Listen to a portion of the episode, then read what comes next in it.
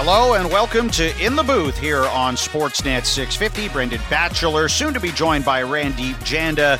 We are with you every week, and we are the Canucks broadcast team. We broadcast the games for you here on Sportsnet 650. Randip not joining me off the top of the show because he's in Victoria getting set for Hockey Day in Canada. Of course, the broadcast emanating this year from our provincial capital. So, Hockey Night in Canada is there and live on the air all day on Saturday. But so is Hockey Night in Canada Punjabi. So, Randip in the provincial capital getting set for their broadcast beginning at 4 o'clock on Saturday afternoon. So he's busy over there shaking hands, kissing babies, doing everything that Randip does out in the public as a representative for Hockey Night in Canada Punjabi. So he's going to join me in the second segment and we'll get into some of the conversation around the Vancouver Canucks when Randip joins me. But the big news Around the organization on Friday, in particular, was Jim Rutherford, the president of hockey operations, signing an extension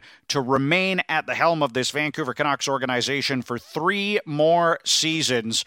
And really well deserved for Rutherford when you look at the turnaround for this Canucks organization. A year ago, we were discussing Bruce Boudreau being let go, the coaching change being made, the Canucks, you know, near the bottom of the league standings, really struggling. How were they going to turn things around? There was the Tanner Pearson injury complication and all of the conversation around that. And here we are in January of 2024. The Canucks are legitimately one of the best teams in the league. They're looking like a potential Stanley Cup contender, and the conversation is more about what they're going to do ahead of the trade deadline to make this team better this year. And I want to start there talking about the Canucks. We've had some conversations over the last few weeks about the kind of player they might target or the hole in the lineup that they're looking to fill prior to the trade deadline. But let's hear from Jim Rutherford because at the press conference, and he got into a number of topics. We're going to discuss a few of them here before Randip joins me. Uh, he talked about the trade deadline, and I asked him about it relatively early in the press conference about the organization's approach. And I think Rutherford's answer tells a lot in terms of how aggressive the Canucks might be. Let's hear from the president of hockey operations when he spoke with the media on Friday, fresh off his three year extension to remain the president of the team, and talking about the trade deadline and how the organization might approach it. Well, you can make the right changes and it can still not work. So there's there's a risk in it. But there's also a risk in not trying to improve the team when you get to a certain level. And I've seen that with teams where I say, wow, that team's pretty good. And then they don't do anything. So that's what we talk about. We've been talking about that for a month now within our hockey operations, trying to decide what we want to do. But Patrick has said this, and this is what we say in meetings. This group of players and coaches deserve the, the best opportunity they can to compete going forward. And that's what we talk about every day, and we have to make a decision on. And I think you can kind of get the sense of which way Rutherford is leaning there. And look, with his history, we know he's aggressive as a general manager. He was in his previous tenures as a general manager around the NHL, liked to tweak. You know, he was known as Trader Jim for a reason, was an aggressive general manager, and the Canucks have been an aggressive organization with him as the president and with Patrick Allvin as the general manager. They've made more trades than any other team in the NHL this year. And uh, the key quote for me out of what Rutherford was talking about there is when he talks about the risk of not doing anything being one that is very real too. And I think it's a very astute point when you look at a team that you have now that's had a better season than you might have expected, is in a situation to potentially do some damage this year there is a risk to standing pat. There is a risk to not making the kind of moves that you could make to make this team better. And it'll be interesting to see how they manage that. But I think that gives you an idea that they're likely to be aggressive if they get the opportunity because they feel like they have a team that, you know, they can move forward with here and try and contend. And if they get the chance to complement this group, they will, because as Rutherford said there, and as Allvin has said as well, they deserve it. And this ties into the conversation around another player with this team, Andrei Kuzmenko, who was benched in the third period of the win over Arizona on Thursday. Didn't get out there on the power play late either. He's been a healthy scratch five times this year now. And Rutherford, rightfully so, was asked about Andrei Kuzmenko and his status with the organization. And obviously, it's been a tough year for Kuzmenko. He's not producing offense right now to the level that he did last year when he scored 39 goals. He's not getting the trust from head coach Rick Tocchet in terms of his two way play. It's clear that uh, Tocchet doesn't believe that Kuzmenko is doing the things he needs to do to be a sustainable part of this lineup at key moments in games right now. And so Jim Rutherford was asked about that and gave a really interesting answer on Andrei Kuzmenko. And it kind of hints at Kuzmenko's potential future with the organization, too. Here's Rutherford on Kuzmenko. I don't know what we do more than what the coaching staff's been doing. Toc has, has worked with him, and the other parts of the coaching staff has worked with him. He's lost his confidence.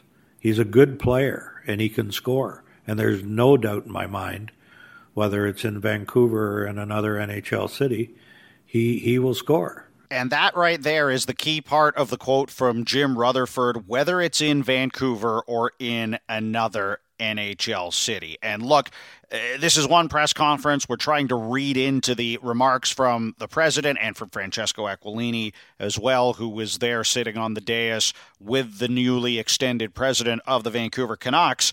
But you know, it may be a fool's errand to read into this too much, but at the same time, you couple with what we heard from Rutherford earlier, which is talking about the opportunity cost of not being aggressive and how, you know, the wrong move sometimes is standing pat. You also hear him mentioning Kuzmenko playing elsewhere, and I don't think it's too big of a leap to take to say that if the Canucks feel they can make a move to improve their club, which certainly is possible, and they need to free up some salary cap space in order to do it, which is more than possible. It's probable with the salary cap situation this organization's in. They probably need to create some flexibility if they want to make this team better and find some cap space. Then Andrei Kuzmenko has to be looked at now as a legitimate option to be shipped out to create some of that cap space. And Kuzmenko may not have a ton of value on the market. The Canucks may actually have to lose the deal to move on from Kuzmenko and create that space if it allows them to bring in a player that makes the organization better. But again, you couple the comments from Rutherford about being aggressive with the fact that he mentions Kuzmenko potentially playing in another NHL city.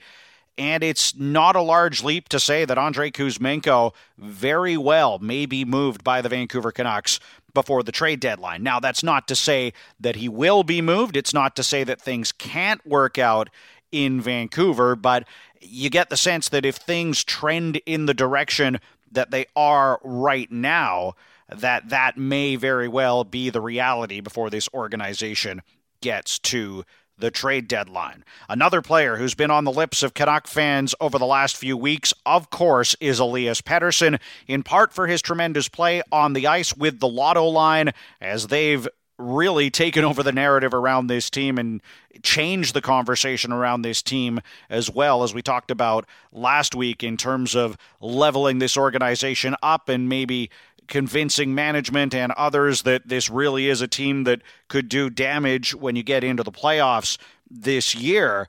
Uh, but of course, about his contract as well. Pettersson, a pending restricted free agent, not signed for next year, and doesn't want to talk contract, as he reiterated again on Friday, until after the season is done. Of course, Rutherford was asked about that, and his answer was interesting, as was Francesco Aquilini, the owner, stepping in and providing his two cents as well. So let's hear from Rutherford and Aquilini on the status of their star player, Elias Pettersson.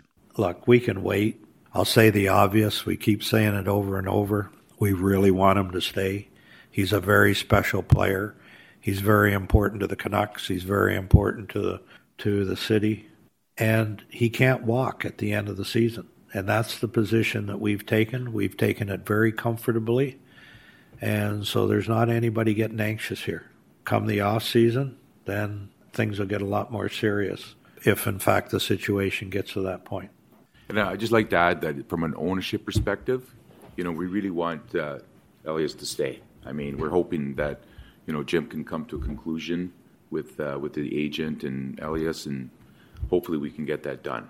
So there are Rutherford and Aquilini weighing in on the Elias Pettersson situation. And a couple things stand out to me here. First of all, Aquilini, Rutherford, and Allvin are now all on the record in the media, really over the last week, all reiterating their stance. They want Pettersson to stay. They feel he's an important part of the organization. They want him to remain a Vancouver Canuck. And I think it was you know, incredibly interesting to hear from the owner on that, basically unprompted, weighing in and saying, We want Jim to get this deal done. We want Pettersson to remain a Canuck.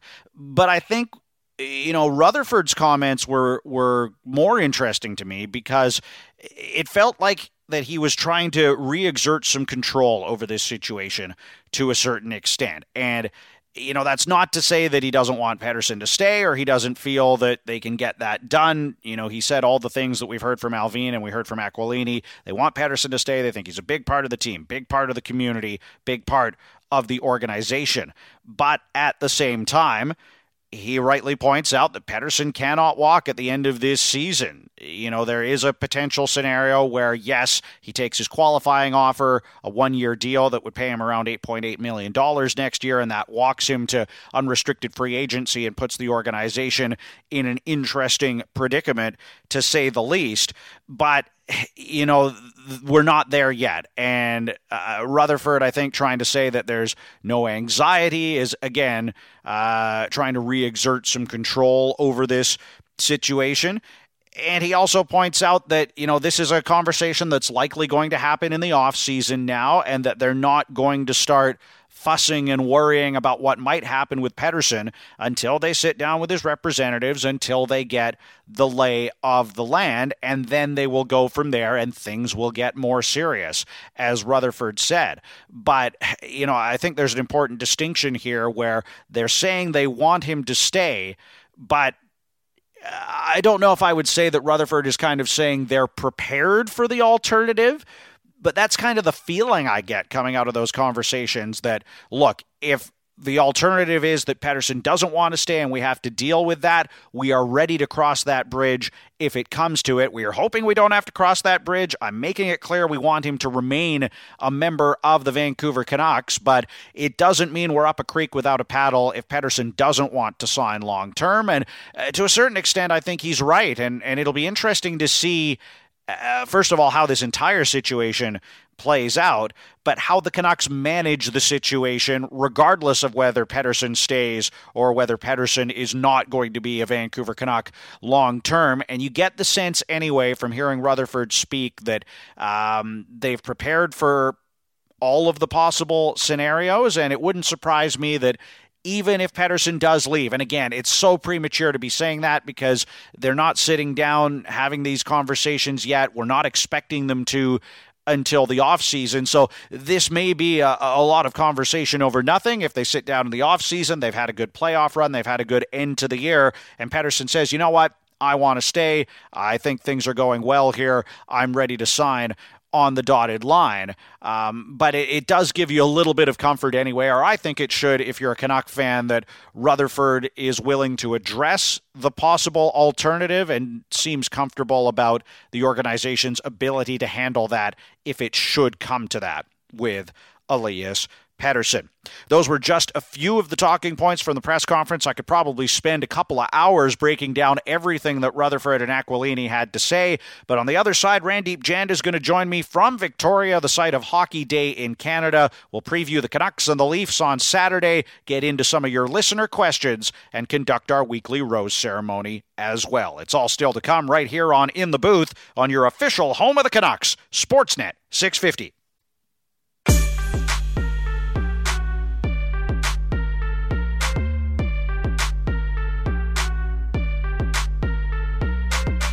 Welcome back to In the Booth on Sportsnet 650. Thanks for joining me. Brendan Batchelor with you this week, soon to be joined by my colleague Randip Janda. A reminder as well if you miss any part of the show every week, if you're listening on the airwaves on Sportsnet 650, it does live as a podcast as well, and you can get it by subscribing to the Canucks Central podcast feed. And you want to do that anyway because you get Sat and Reach and their show every weekday. You get every Canucks post game show with Sat and Bick, and you get our show in the booth every week as well.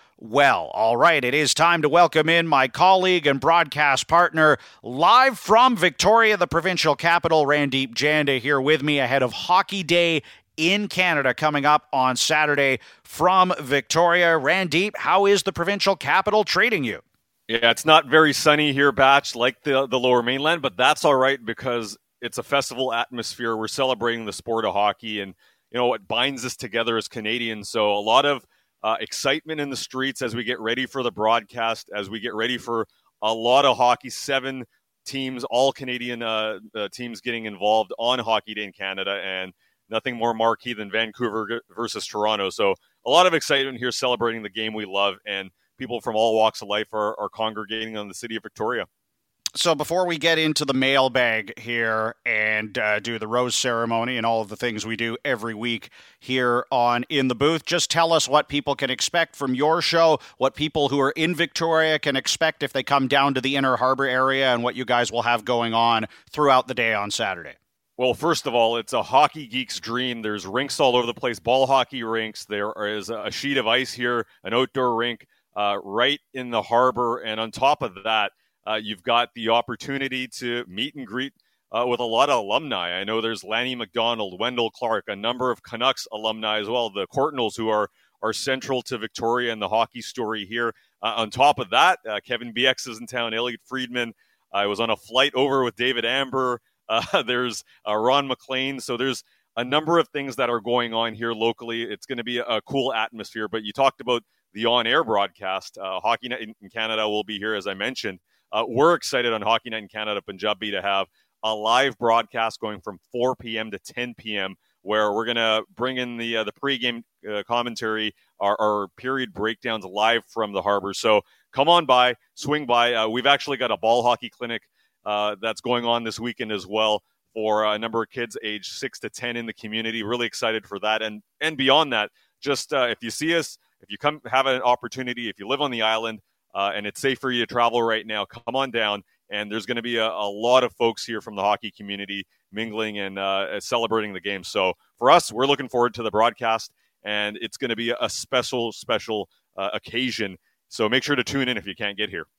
Absolutely, and uh, not just Hockey Night in Canada Punjabi, but as you said, Hockey Night in Canada here on Sportsnet 650. We've got the Canucks and Maple Leafs at 4 o'clock, pregame show beginning at 3 in the afternoon on Saturday. So, celebrating this great game across our country, and it's something that we do every year that we always enjoy. Now, before we get into some listener questions, wanted to speak with you in particular about this matchup between the Canucks and the Leafs because, of course, uh, on the radio side, we're very Canuck focused. We follow what this team is doing. But with Hockey Night in Canada Punjabi, you're covering all the Canadian teams. You watch the Maple Leafs probably a lot more than I do. So set up this matchup between the Canucks and Leafs on Saturday, maybe from the Toronto perspective and some of the things that are going on with the Leafs not exactly playing their best of late, although I know they're coming off a win.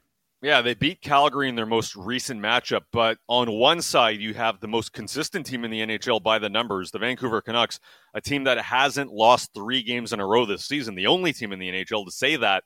And on the other side, Batch, you've got a team that even though they beat Calgary, they're looking internally to say, all right, what are we? And I think Brad Treliving is having that conversation within his group to say, okay, the last four games before that, they'd lost. Three of those games, they gave up leads as they were winning. So they've got the firepower. They've got Auston Matthews, who powered that win against Calgary. They've got high end players, but do they have the mix on the back end? Do they have the goaltending? That's a very real conversation that Brad Treliving is having internally to figure out what he has. And remember, this is a team that is not guaranteed a playoff spot right now. They're battling it out with, you know, the top dogs in the Atlantic. So the Bostons, the Floridas of the world, Tampa Bay is absolutely trying to find a way into the playoffs, and Toronto is very much in that conversation. But once you start looking at the wild card, there's about seven or eight teams that are jockeying for position there. So this is not going to be easy situation for Toronto. They come into Vancouver.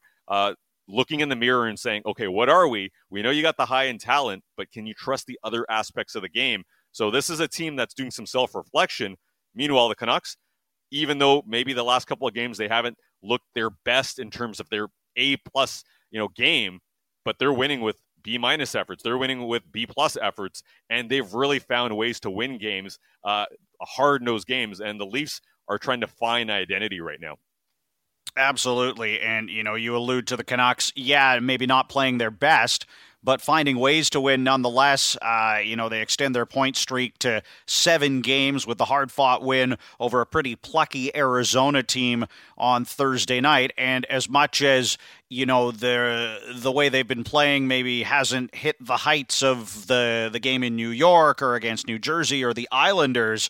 Uh, this is a team that has to be feeling incredibly confident, and it does set up for a fascinating matchup on Hockey Day in Canada between these two clubs. When you look at it from the Vancouver side of things as well, that they will be confident that they can find a way to beat any team in the league right now, including the Toronto Maple Leafs. And I imagine much of the focus for the Canucks will be trying to shut down or limit Auston Matthews as he comes into Rogers Arena.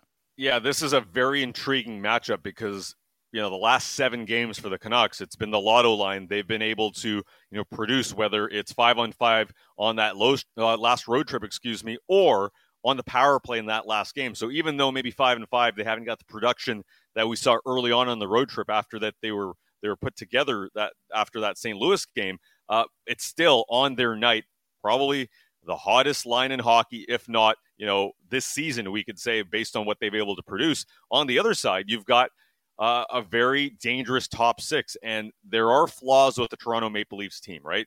Goaltending, we know that is going to be a big question. On the back end, they're not looking solid. There's probably looking externally how to solve that. But in terms of head to head, Auston Matthews line versus the Lotto line, that is going to be the marquee matchup of if they go shot for shot, who's going to rule the day? And the second line, of course, is you know a real concern as well for the opposition because you've got an opportunity where you can mix and match a little bit. You've got three really high end players with Mitch Marner, William Nylander, and Auston Matthews, and the Canucks on their day as well. They have the best line in hockey. So to me, that's one matchup. The other element that the Canucks have that the Leafs necessarily don't, based on their current makeup, is the Canucks can beat you in a shootout, but they can also beat you in a grinded out game. And what they've been able to do this year, batch, is you know win games by allowing two or go- two goals or less, and that's something that the Vancouver Canucks of the last two years were not able to do. They can make it a greasy game. They can beat you multiple ways.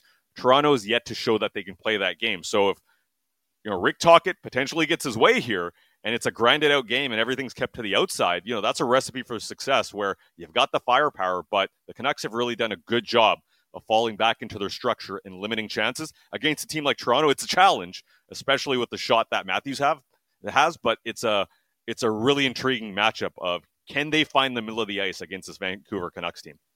So that is the Canucks and the Leafs coming up at 4 o'clock on Saturday, right here on Sportsnet 650 on Hockey Night in Canada, as well as part of Hockey Day in Canada pregame show at 3 o'clock on our airwaves on Saturday afternoon. All right, let's get to some of the listener questions, Randip. As always, our listeners delivered with some great questions for us to discuss. And let's start out with Jeremiah Peters, who writes in on Twitter and asks, What do you think the Canucks are going to do with Andrei Kuzmenko? And look, we heard Jim Rutherford speak about Kuzmenko's future and the way he's playing right now and use the term whether he scores in Vancouver or in another NHL city.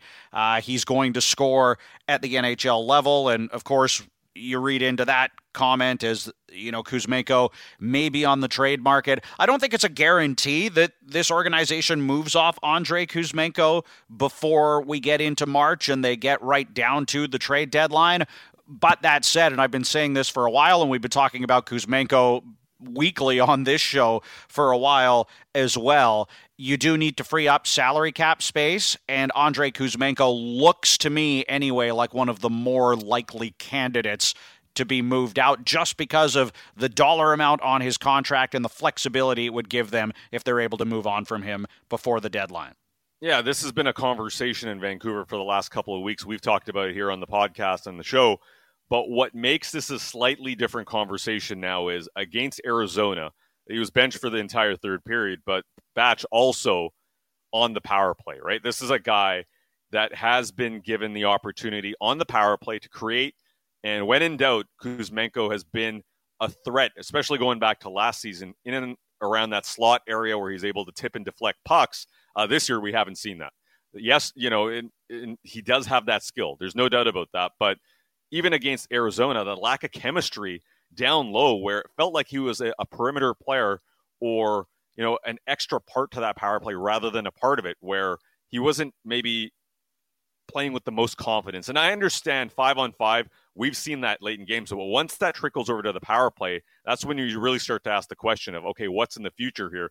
In regards to the Canucks rushing a move, yeah, I don't think they need to do that. This is a team that's on a seven game point streak. You can, you know, still lean on the the Pettersson line and the Lotto line. You can lean on a, a heck of a third line to get you points right now and to get you victories, which is what they've been able to do. So you don't have to rush it, but this is a an area of you know I wouldn't say concern, but an area you have to focus on if you're management to say as you gear up for March, as you gear up for April, do you have a line that can click with Pius Suter or Mikheyev or whoever that center is if they you know break up the lotto line and is Kuzmenko a part of it? Right now, the lack of confidence is the one thing that bothers me because previously in the offensive zone, this was a guy that was confident but the last couple of games here, Batch, it's really starting to drop off. It absolutely has done, and uh, the production isn't there right now either, which I think is you know the the one thing to note if he was scoring but wasn't buying into all the things defensively that you want then maybe you live with it because he can give you some production and and then he doesn't play late in games when you're protecting leads and things like that and that is what i wonder about in relation to the question from Jeremiah, what are they going to do with Kuzmenko? Um, if it's not a trade, that is the more interesting part of this conversation to me. If they don't move off of him before the deadline, where does he fit with this team as they head down the stretch, as they go toward the playoffs? It's pretty clear that Rick Tocchet doesn't have a lot of trust in him in certain situations right now. And, you know, that to me if it plays out that way, could be a, a much more fascinating thing to watch. Is if Kuzmenko is going to stay here, how does he fit into this puzzle? Does he fit into this puzzle? Could we be at the point where we see him scratched in the playoffs because of the lack of trust in his overall game from Rick Tocchet? Well, 11:02 of ice time in the last game, and if that's the level of confidence or level of play that he's you know stagnates at or if he's maybe a little bit better but not that much better yeah that's a recipe for a scratch later on in the year so if you don't trade him and he stays at this level you have to find another alternative of who's that player that's going to step up maybe it's a Phil Giuseppe but he doesn't give you that high end scoring talent so you know in the playoffs you're going to need somebody, especially if the lotto line is together. You're going to need somebody that drives that line. And that's the issue right now with Pius Suter and Mikheyev.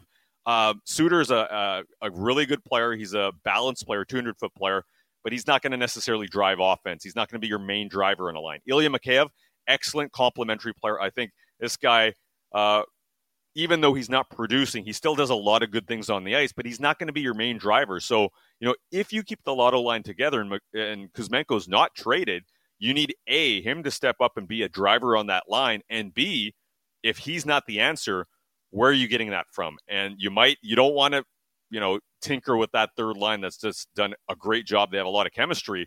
Uh, that's going to require somebody else to take a step up, batch. And right now on this roster, I'm not sure if you want to break any of that up. We saw Nils Hoglander play in the top six. It was good for a little bit, but he's just so much better in the you know on that fourth line playing his 10 11 minutes bringing energy being a real pain in the rear end to play against so it is uh, a valid question I'm not sure if they have that answer at the NHL level right now. Do you go down to the AHL? Do you maybe experiment a little bit more with some of the guys that are scoring points down there? Or Bains is an example, but is he a long term fixture? No, you're probably going to have to address that externally to say, all right, if Kuzmenko can't do it, where are you looking? And you bring up Arshdeep Bains, so we'll go to another question. This one from at Lionel Hutz 01 on Twitter. I don't believe this is the lawyer from The Simpsons, but nonetheless, uh, if it asks, is, we got a big get. We've got a huge listener there, which is uh, that's a celebrity endorsement if I've ever ab- heard one. Absolutely, we'll take it. Uh, Lionel Hutz asks, "What will it take to see Arshdeep Bains get called up?" And this is a really interesting question for me in light of the fact that uh, the organization continues to go to Linus Karlsson in these spots where they need guys recalled. I'm of two minds on a player like Arshdeep Bains the one side of things, like many people that we see interacting with us on Twitter, saying, look, this guy's had a great season. He's an AHL All Star. Give him a look. Get him up in the lineup. It's got to be better than what you're getting from a guy like Kuzmenko right now. So why don't you put him in the lineup, especially in a scenario where we don't know at this point whether Kuzmenko is going to go into the lineup against the Maple Leafs on Saturday or not? Rick Tocchet wouldn't commit to it when speaking about it on Friday with Karlsson back up with the hockey club. So I can definitely understand that side of things and say, okay, yeah, this guy's deserved it. He's an all star in the AHL. Get him up, give him a chance, see what he can bring you in the NHL lineup the other side of things, and we've seen this from Rutherford and Allvin, not just uh, with the Vancouver Canucks, but dating back to Rutherford's time in Pittsburgh with Allvin on his staff there.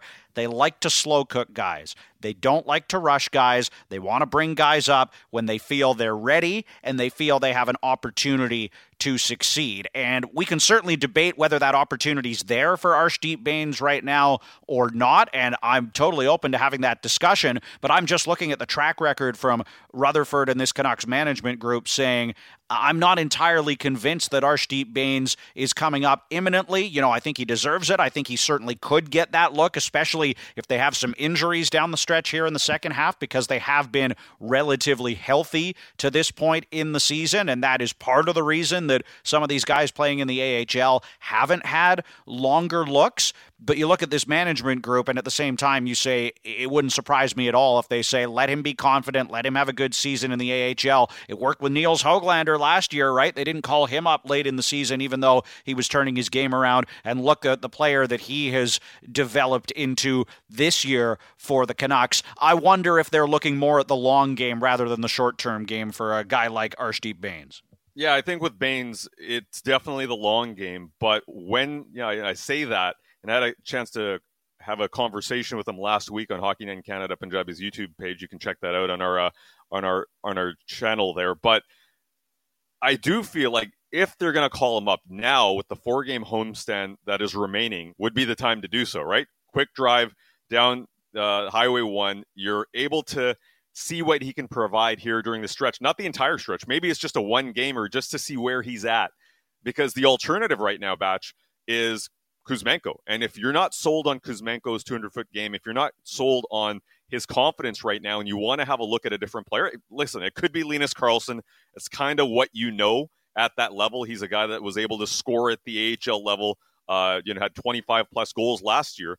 But Bains is now in that conversation with Karlsson as well, where you know what Karlsson is. He's played in the NHL. He's got a few games. He's got the trust of one Rick Tocchet.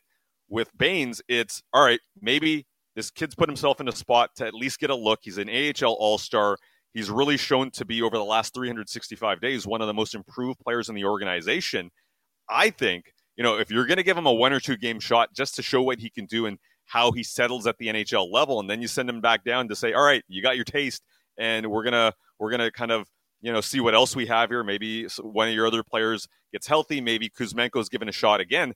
I think this would actually be a pretty decent spot where with any AHL player, of course, you uh, you know you want to call them up so that they can find a home permanently in the NHL. But with Bains, they do have the long game here. So I think this timing is a little unique because you're not forcing it. The NHL roster does require a little bit of something different right now. And with Bains, you know, he's been working on his 200 foot game. He understands where he needs to be to make the NHL. But if you're trying to see a, okay, is this guy, can he bring some of that skill on a second line right now that is essentially getting third line minutes, not second line minutes, and might be able to create some offense, I think it's a pretty decent time to maybe give it a look. And here's the the thing that I think we can say for sure: whether Bains gets a look this year or not, he is a part of their plans. And the reason sure. I say that is because we've already heard uh, comments out of the organization, and I can't remember if this was Rutherford or Allvin because they've both been out there in the media over the last couple of weeks, but talking specifically about their depth in Abbotsford and about how they are going to be looking beyond this season for guys to come in and fill in some of that depth with some of the contracts they need to sign. And this ties into a question uh, that Jeremy from Sooke writes in on Twitter. Which of the current Canucks pending unrestricted free agents would you least like to see leave? I personally have so much confidence in Rutherford Allvin that I believe in their ability to uh, find valuable replacements for any of their pending UFAs. And so we'll answer that question in a moment, Jeremy. But Randip, this ties into what we're talking about with Bains here, which is, you know, the way this organization has assessed talent, the way that they've First of all, their pro scouting department has done a great job bringing guys in like Dakota Joshua, like Sam Lafferty, like Teddy Blueger, just to name a few of the guys that are in this conversation. That if you can't bring a Sam Lafferty back next year, well, guess what? You've got a built in guy that could come into training camp and earn that spot in Arshdeep Bains. And based on the way he's played this year, you can have confidence that he would show up at training camp and give it the best that he absolutely can and very well could earn a roster spot next season, even if he doesn't get that short term look this year. Yeah, and he played three preseason games this past year as well, so he's got a little bit of experience in that. He played next to Conor Garland, Pius Suter, uh, potentially another reason you'd call him up to to maybe take that role for an uh, Andrei Kuzmenko because he did play to uh, on Suter's wing in preseason. But you're right for next year when you do have some you know pretty important names that are going to be UFA status. You do need to have those players that take that next step. Is that Archie Bains? Is that Linus Karlsson? Is that Max Sasson? Are there's a few players that could potentially take that leap. But in regards to Jeremy's question, you know, the confidence, which of the current Canucks going pending UFAs would you like to see, um, least like to see leave? And quickly, before we answer yep. that, I'll just list off their pending UFAs right now. So he specifically says UFAs, so it means we're not talking about Hronek, we're not talking about Pettersson, and Nils Åman's a pending RFA as well. So those guys aren't in the conversation, but the pending UFAs on the Canucks roster right now. Nikita Zadorov, Ian Cole, Dakota Joshua, Tyler Myers, Teddy Blueger, Mark Friedman, Sam Lafferty, Casey DeSmith? And my answer would be uh, right down the middle. I'm going Teddy Blueger because this is a player that has shown, whether it's the fourth line or the third line, he is a very smart player. His level of a discipline on the ice, his commitment to playing the right way sets the tone for his line. And that's not to say that Garland and Dakota Joshua didn't have success with Pius Suter. Of course they did. But Suter and Blueger are very similar players. They're very intelligent players. And I feel like that line, as we've seen with production, has really taken the next step with Teddy Blueger uh, to solidify that bottom six where you're saying this guy can kill penalties, he can chip in with goals, and he also sets the standard from a work ethic perspective. I think Teddy Blueger is the player that I would least like to see leave in UFA status because he is a guy that is playing the right way. And guys, we know this as well the center position, the spine of your team is so, so important. Where if you can get him on a good deal, if you can get him on a, a reasonable deal, that's the one, that's the guy that I look at. I agree.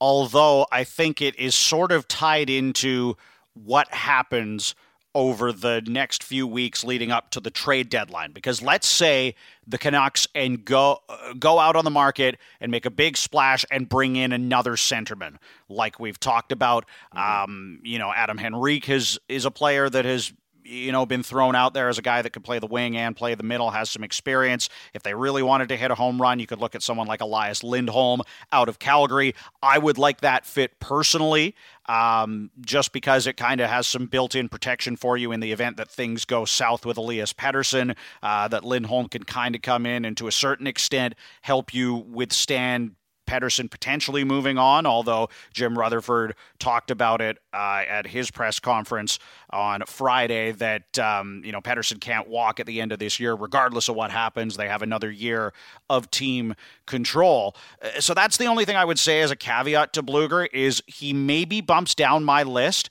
if they bring in an impactful centerman and you're liking their center ice depth even more. Then maybe Blueger uh, doesn't become expendable. That's not the the, term I want to use here, but maybe the importance of bringing him back is lessened if they insulate at the center ice position. But other than that, I agree with your assessment on Teddy Blueger, and I'll just talk about the next guy on that list for my money, and it's kind of a tie. It's a one or the other.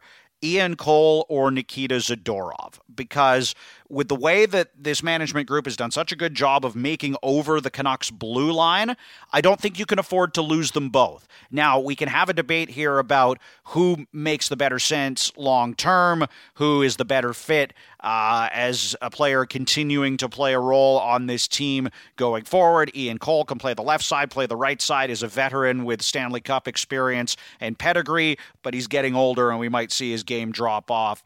Um, then Zadorov younger player, big guy, physical. Uh, these are all things that that uh, that are are good and, and that you want. Maybe you give up some of that veteran experience if you keep Zadorov and move on for Ian Cole. And you know what? I'm going to throw Tyler Myers into this mix as well because I think um, you know you could probably go- afford to lose two of those guys and and go out of the open market and find some replacements to insulate the depth of your blue line because you know you've got Hughes coming back. You're expecting Hronek to come back as a restricted free agent. You just got to figure out what that contract looks like. Carson Soucy's he's going to be back another year. So, you know, you, you have three guys that are solidified going to be on this roster, but to lose all three of the others would be a lot of pain for that blue line to withstand, I think.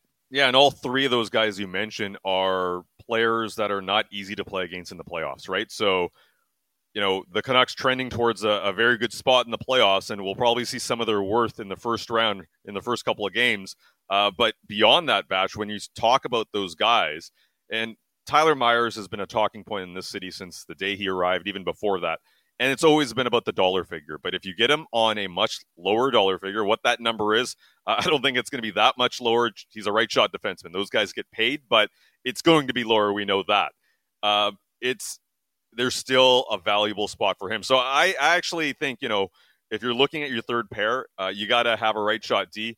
Uh, you probably have to add another right shot D somewhere else, but having a Tyler Myers is is something a conversation we'll be having probably a lot more as the season goes on here. Now, the other two players you mentioned uh, with Ian Cole, if you don't want to give up term to Nikita Zadorov because this is a guy that is late in his 20s, he wants to he wants to make his money, he probably wants some security as well.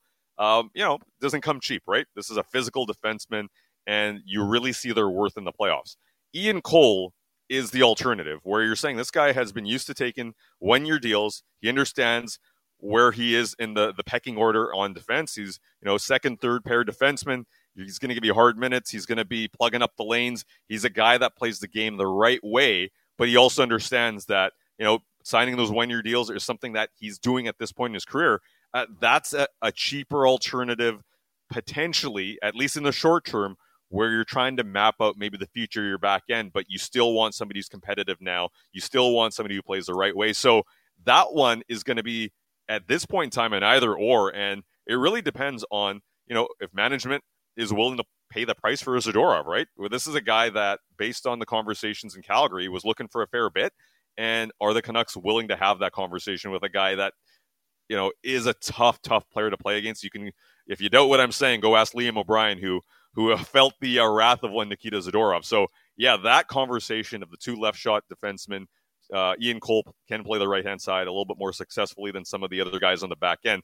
Uh, that's an intriguing one to me. But part of this is also how do they fare in the playoffs? How do they play later on in the in the season uh, when the pressure really comes at you? When those forechecks are are punishing, how do you cope with that pressure? Absolutely. And, you know, dollar amount is something that's going to tie into not just Zadorov, but someone like Myers, too, because, um, you know, Canuck fans have, you know, kind of had him in their crosshairs at times over the last few seasons. And we know that this year he's playing very well, but it hasn't always gone that way. And there have been some consistency issues with him. But the fact of the matter is, he's still a right shot defenseman going to market it's entirely likely that he could still make more money on the open market than the Canucks would be willing to pay him, even at the spot he is in his career, because he's a right shot defenseman, because those guys come at a premium. And so then for me, I look at Myers and I say, what are his priorities? You know, he's been in Vancouver for a number of years now. Does he want to stay? Is he going to value uh, consistency, staying with an organization he knows, staying with a group of guys that he's played with, staying with a coaching staff that has found a role for him that he can succeed in and have success? Or is he going to prioritize making as much money as he can on the open market? Because if it's the latter, I don't know if there's a fit there for the Canucks and Myers beyond this season. Yeah, we had a similar conversation this past off season, right? Luke Schenn, like Tyler Myers, lives in Kelowna, local guy that would maybe take a bit of a haircut uh, to stay in the local market. And he hits the open market, and Nashville says, three year deal, we'll give you some really good money. And that's hard to turn down, especially when you're a veteran. And Tyler Myers playing the right hand side is, you know, there's interest across the league, I'm sure, but it really does come down to those priorities as a player of, you know, you've been in Winnipeg, you've been in Buffalo. Does staying closer to home matter to you at this point in your career? But it's going to be a conversation. It's a wild ride.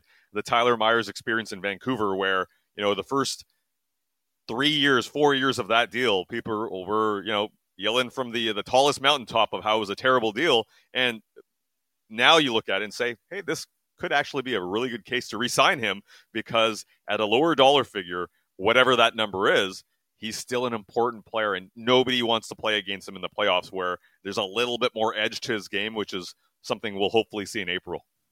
All right, Randy, before we get out of here, it's time to get to the rose ceremony. If you haven't listened before, we do it every week. The Bachelor and the Bachelor give our roses to someone with the Vancouver Canucks. And much like The Bachelor, Randip, it's a ceremony we've conducted every week on this show. We always have fun with it. I'll let you go first. Who are you giving your rose to on the show this week?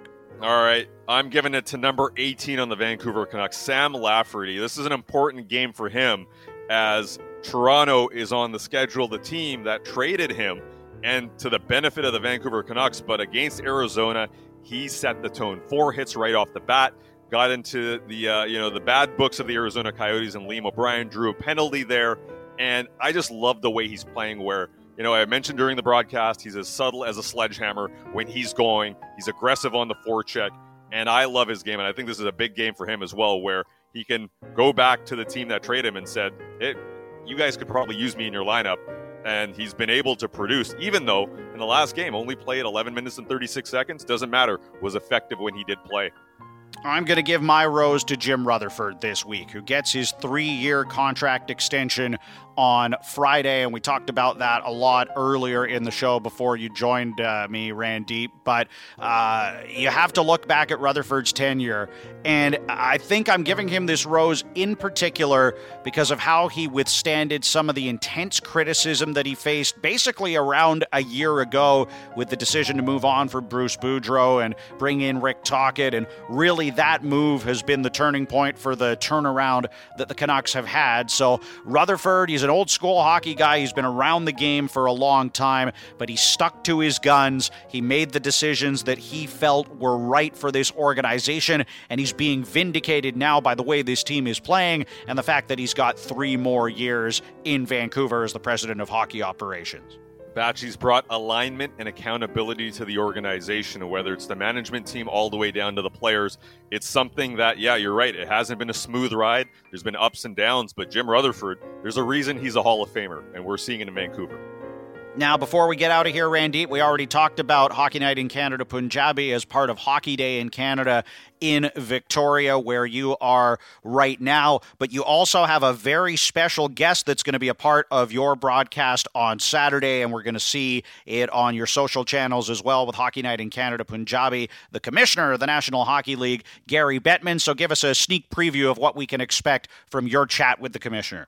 Yeah, sat down for uh, about 10 minutes with the commissioner, and we talked a couple of things, including expansion, which is uh, an interesting topic as, you know, Salt Lake City and Atlanta are getting back in the conversation. Uh, the, the commissioner did have some thoughts on that, and he brought up some cities that I didn't even mention myself, so you might want to listen to that. And on top of that, um, on the Olympics front, maybe a little bit more optimism coming from the commissioner. So That's out on social media right now. You can hit up our YouTube channel. Make sure to subscribe. And if you're not able to watch it beforehand, it's going to be on air on Saturday night, Hockey Night in Canada, Punjabi. Uh, the interview in full will be on air on our broadcast. Randip, enjoy your weekend in the provincial capital. I'm jealous that I can't be there, but at the same time, it's the Canucks and the Leafs Saturday night at Rogers Arena. It's always a great atmosphere, so I'll have a lot of fun calling the game with Brett Festerling, and we'll do this all again next week as we always do here on In the Booth. But enjoy Victoria. Thank you, and uh, missing you guys out here, but uh, I'm gonna I'll make sure I'll enjoy myself doubly for everybody at the 650 Studios. Enjoy the game, Batch. Absolutely. There he is, Randip Janda, and this has been another episode of In the Booth here on Sportsnet 650. We'll talk to you again next week. This is your official home of the Canucks. We are Sportsnet 650.